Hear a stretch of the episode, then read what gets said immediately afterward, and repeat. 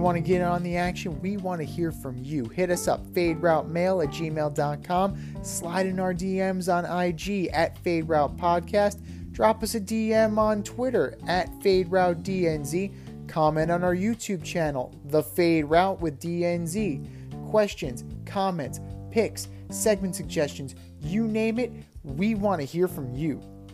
Get at us, in crowd.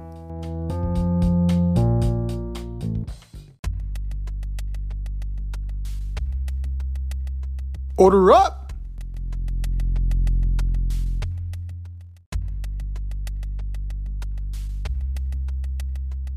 It is time for us to order up. Order up, order up. Today, we are ordering up our top five favorite ESPN 30 for 30s. There have been so many, so many great ones. Let's see what we come up with. From five to one, what do you got, D? There's just so many. I There's know. so many good ones. Um, but uh, so number five, uh, this is just you know these were some of my favorite players. That's why I liked it. Was Elway to Marino, and that's the Mm. behind-the-scenes look at the 1983 draft that saw six quarterbacks. That's right, six quarterbacks taken in the first round. So that's that. That's my number five. Number four for me is Big Shot, the story of the New York Islanders uh, almost being purchased by businessman John Spano, who didn't have two nickels thrown together, and he still, he still got, he still negotiated the cable contract for the Islanders that saved them financially. So there was some good that came out of that, but he almost became the Islanders owner without having any money, which is incredible. Um, we got to number- figure out how to do that. yeah. Uh, number three is You Don't Know Bo, The Legend of Bo Jackson. One of my favorite players, and some of the stories that are in that 30 for 30, you can say, no way. Like, no way that he was able to do that. And no, he was. Like, when, you know, he, he was like a legend. Like, his stories are legendary. And when legend becomes reality, you print the legend, that's basically what happened there. Um, number two, just sentimental. It's survive and advance. The whole uh, North Carolina State, coached by Jim Valvano. You know, he was the huge underdog, and he he beat you know Houston in one of the greatest college basketball upsets ever. And then he, he wound up dying from cancer shortly after that. Uh, that's just you know Jimmy V. And number one, I don't know why, but this always hits me hard. It's the best that never was, the Marcus Dupree story.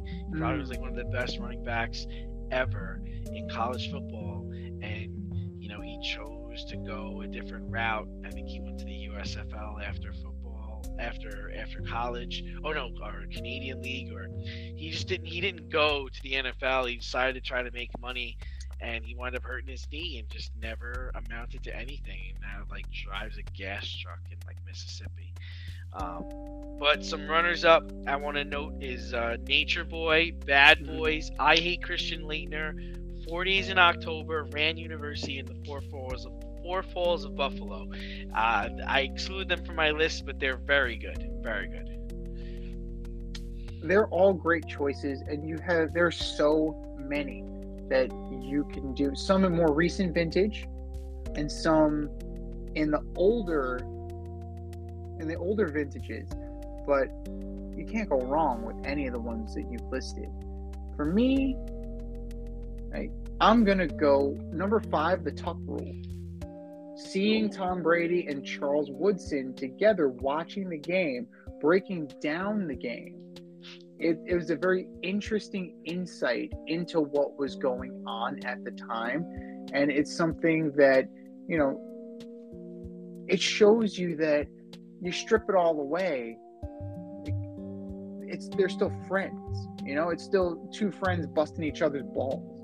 And that's pretty that's pretty cool you know at the end of the day that you know charles woodson can still take it in stride and tom brady can you know, can kind of twist him a little, tweak him a little bit, saying that it actually was a foul. But um, that was a really good one, in my opinion. Number four, Once Upon a Time in Queens is great. Like, I mean, it's hard not to enjoy the depth in which they went.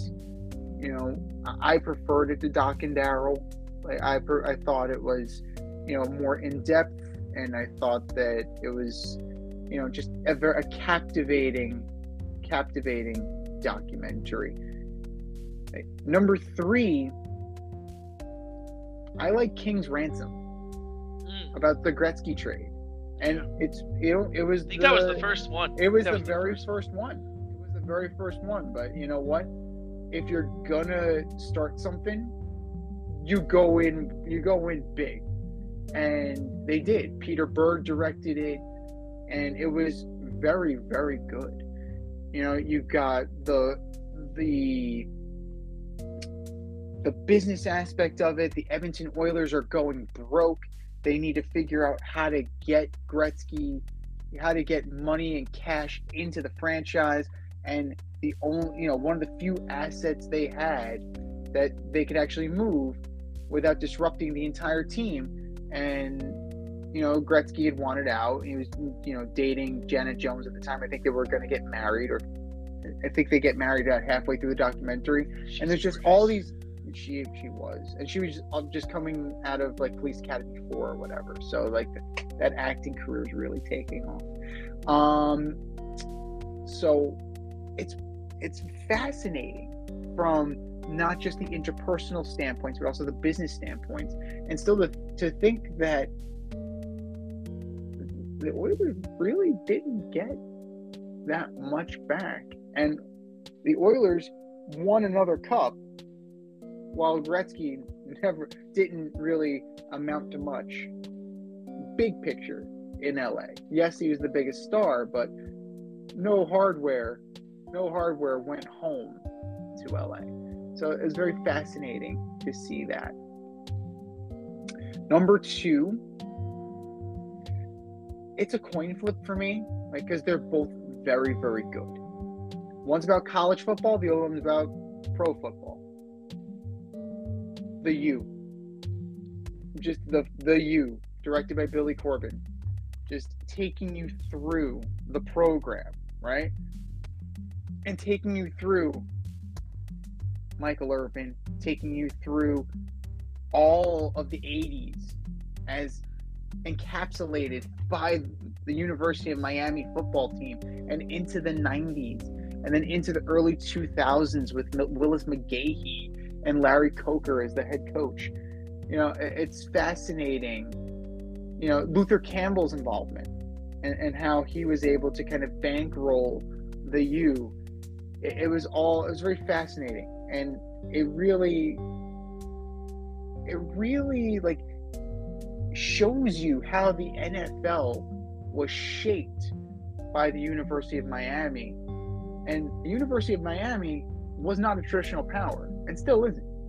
So that is pretty, pretty awesome. And number one, you had it further down on your list. I put it at number one. Elway to Marino.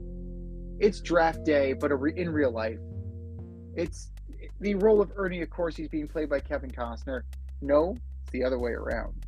The role of Kevin Costner is being played by Ernie Accorsi in real life, and the idea that Elway is going to hold up the process and the drama of it, and then leaking the did Dan Marino do coke?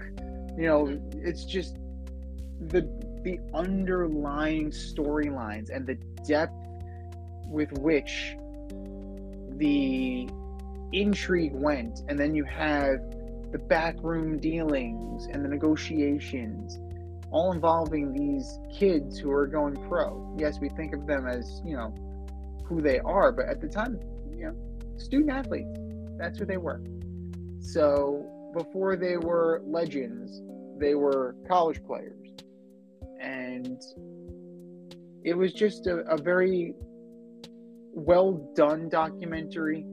And it really, like, it, it captured my attention just from like like those were the guys I came up with, you know, like growing up as a football fan. Oh yeah, Elway, Jim Kelly, Dan Marino. These were the guys.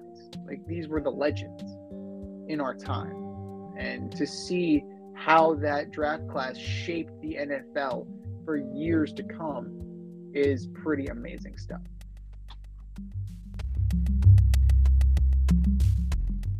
Thanks for listening to this episode of our podcast. If you like what you heard and want to hear more, be sure to like and subscribe on your favorite podcast platform. Rate us five stars, leave us a review, turn on subscription notifications, and tell your friends. Spread the word, spread it wide.